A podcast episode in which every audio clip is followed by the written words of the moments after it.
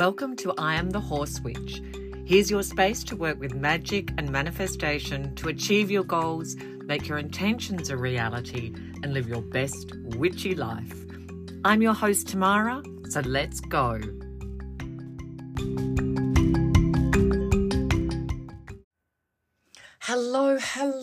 Everyone, and welcome to our Samhain episode.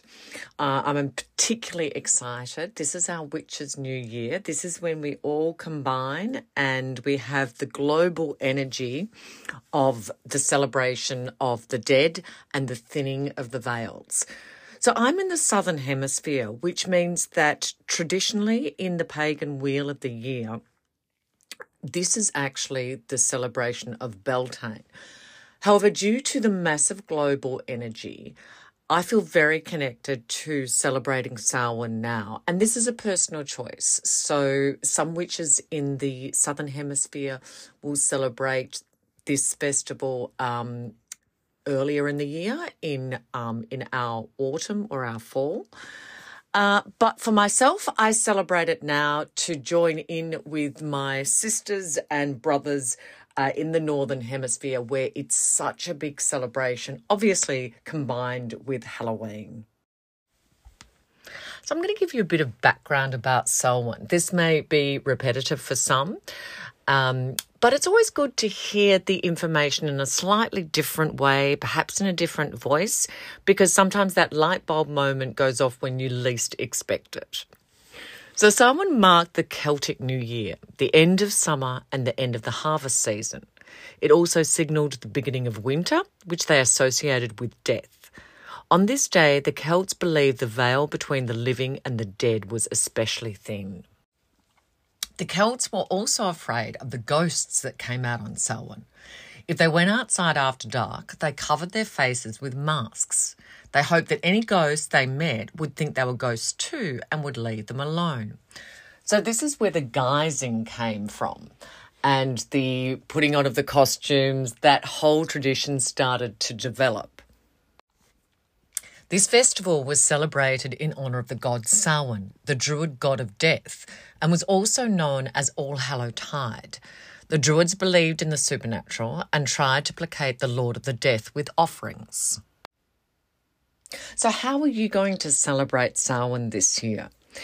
These are some fabulous little ideas. Uh, some of you already probably do this, but one of the major ways to celebrate Samhain is to make an ancestor altar. It can be really, really simple. A photo of an ancestor that you uh, can relate to, that you have a picture of, and a candle. A white cloth, maybe some flowers that you think that they might like, and a food offering. It doesn't have to be a lot, but if I think of my mum, for example, she loved fish and chips and she loved cheesecake. So I might not uh, put an entire batch of fish and chips there. I might just put a little bit of fish and a bit of potato and a small piece of cheesecake for her. I might light the candle at night, have her photo where she was dressed as a nurse because she her nursing career was extremely important to her, and I might sit down in front of the altar say a prayer to her, connect with her. And I have felt a very strong connection with her lately uh, she died a few years ago. And I found myself in the last couple of days just crying and missing her. So that is someone that I, I would definitely connect to over this Samhain period. Another interesting thing you can do is even if it's a relative or an ancestor that you didn't meet, is if you look at a family tree or an ancestral line and you're looking down at the names, sometimes a name will really ping out to you. Um, if you've listened to one of my earlier episodes about crystals, I talked about how crystals can wink at you in a shop, meaning take me home, pick me up, I'm connected to you. Sometimes an ancestor will ping out at you from a family tree. And that means that the ancestor is wanting to connect with you. It doesn't matter if you've actually met before in the mundane life, but they are around you. They they want you to invite them into their life. They have something to tell you. They want to connect with you. They want to help you. So have a think about that because sometimes an ancestor will speak to you in different ways. You might be going through some old photos and you might find a photo of them and for some reason that person that you've never met is speaking to you and you can start to feel that connection you can start to work with them in rituals. Whenever I do a more formal ritual, I always invite my ancestors and deities in to help. I invite my mum in, I invite my grandma, my nana, and my great auntie Jean. Now, great auntie Jean, I didn't meet. Uh, well, from my memory, I haven't met her. However, I do feel a really strong connection to her. I think I look like her. And uh, I always invite her in for her help because I feel, you know, I do feel a strong connection to her. So you might be thinking, well, what has Samhain got to do with horses? But I've often found that people who have a really strong connection with horses in this life, you will find that there is a good equestrian or a horse person in your background. So, my nana was apparently a very, very good horsewoman, but because of the way she grew up and also that she did not want to be associated with a lower class and struggling on the farm, she actually denied that background. My grandma on my opposite side absolutely loved animals, so I inherited my love of animals with her from her. And they my granddad was a baker and they had a bakery run in the wheat belt in WA, and they had a horse that knew the houses to stop at to deliver the bread to. And I was absolutely shocked to hear that the horse was kept in a stable tied up because then horses were work animals. They weren't what we associate with as the sentient beings that we use, or we use, that is not a good term, but we associate with our pleasure riding, our therapy, our connection with nature. But what does make me feel better is that my grandma was so kind to animals that I think that horse must have been okay. It must have been okay because grandma was looking after it. And she always said to me, don't trust anyone that doesn't like animals. So I got my love of animals from my grandma, and I do love the fact that the horse knew which houses to stop at to deliver the bread to. So have a look at your family tree and have a look at who's speaking to you. And perhaps they have a message for you about your horse, about something else. Uh, perhaps they want to communicate something to you that is important in your life at the moment, but you haven't quite recognized. Perhaps they have some help with you with your horses or your current situation, your life situation, your job, your partner, your love life. Which leads me on to what I am going to do with my Samhain this year. I have a friend who is in need, and my mum, when she was alive, really loved him. As in, we'd been friends for pretty much most of my adult life, and he is in need at the moment. Um, and so I am going to contact mum and say that I don't think he'll mind this, but Andrew needs some help at the moment. He has a an objective, he has an intention, and I really, really want to support him in that. So I'm calling on my mum's help. And then another friend of a friend is calling on her daughter, who unfortunately left this life perhaps too early. And so we are calling on our ancestors and our family in the spirit world to help Andrew. Now, I have a little story for do spirits actually exist? And this is my very first experience of 100% without a doubt in this realm of where we live. Yes, they do. So I was at high school and I went to Mount Lawley Senior High School, which was uh, it was quite an arty high school. It had a special dance program and a special language program, and it was slightly out of my uh, what they call my zone. However, I was allowed to go there because I was particularly good at French. I wasn't really, I just had a really, really good memory. And so I could remember the spellings of things.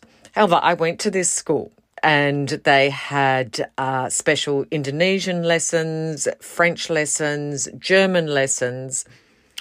Anyway, we went on a camp. So it was a camp in a place called York, which is renowned for being haunted.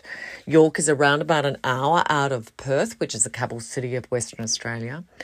And York has an old abandoned hospital in it, which the hospital is in. There is a book, The 100 Most Haunted Places in Australia, and the York Hospital is in there.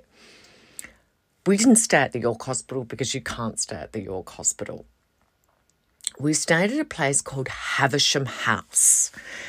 So it was a special language camp, and the students studying German, French, Indonesian, Italian, we all went there. So we arrived in the bus. I think there must have been, oh, let's say, around about 20 of us. And we arrived on the day, got there, and I don't know if this resonates with any of you, but at school, there's always someone that can use the Ouija board, which wasn't me because I was so sensitive. I was terrified. I was terrified. I would get so scared, so scared of scary movies. My friends used to make me watch them, and I would have the cushion over my face and my ears, my fingers in my ears. That's how I watched The Exorcist. I didn't actually really watch it. Uh, so we arrived there, and I remember Sarah Patterson. And bizarrely enough, Sarah actually sent me a Facebook re- friend request not too long ago. Sarah Patterson, let's do a seance. And so it was the middle of the day. We'd only just got there. We pulled the wardrobes to cover any cracks in uh, in the daylight. We we slung the curtains to meet each other. It wasn't even that dark. It was to about two o'clock in the afternoon, and the sun was still creeping in. Anyway, so Sarah cut out the the alphabet, and she knew how to do it, and we all put our fingers. It was a mug. I still remember it was a mug, and I think there was about eight of us. Anyway, it started to move, and of course, we were so young and immature and really innocent even though we might have been 16 years old, back then 16 was like sort of more like 11 years old now. Anyway, so the mug is moving and we're stopping it going, no, who's doing it? Who's doing it? You know, Ian, you're moving it. Or, you know, Marcel, you're moving it. Anyway, everyone goes, no, no, not me, not me. So it starts to move and it starts to spell. It actually was moving at a pretty steady pace.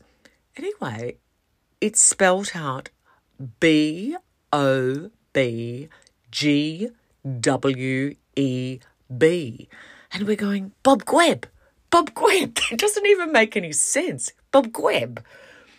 And then it went six six. And Sarah spun the mug up and said, No, no, no. If it goes to another six, it will be 666, number of the devil. Anyway, we ah! and we like sprung the curtains open and pulled the wardrobes back. And oh, of course, I was terrified because I was such a scaredy cat. Anyway, a couple of hours later, and remember this is our very first day in York, in York. None of us had been there before. I think I'd been there to a a festival, you know, a couple of years beforehand, but that was just during the day. I'd never stayed overnight, so this is our first night.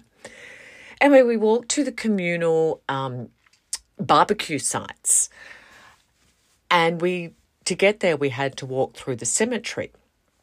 So we're walking through the cemetery. Remember our first day there? We'd done the seance a few hours beforehand.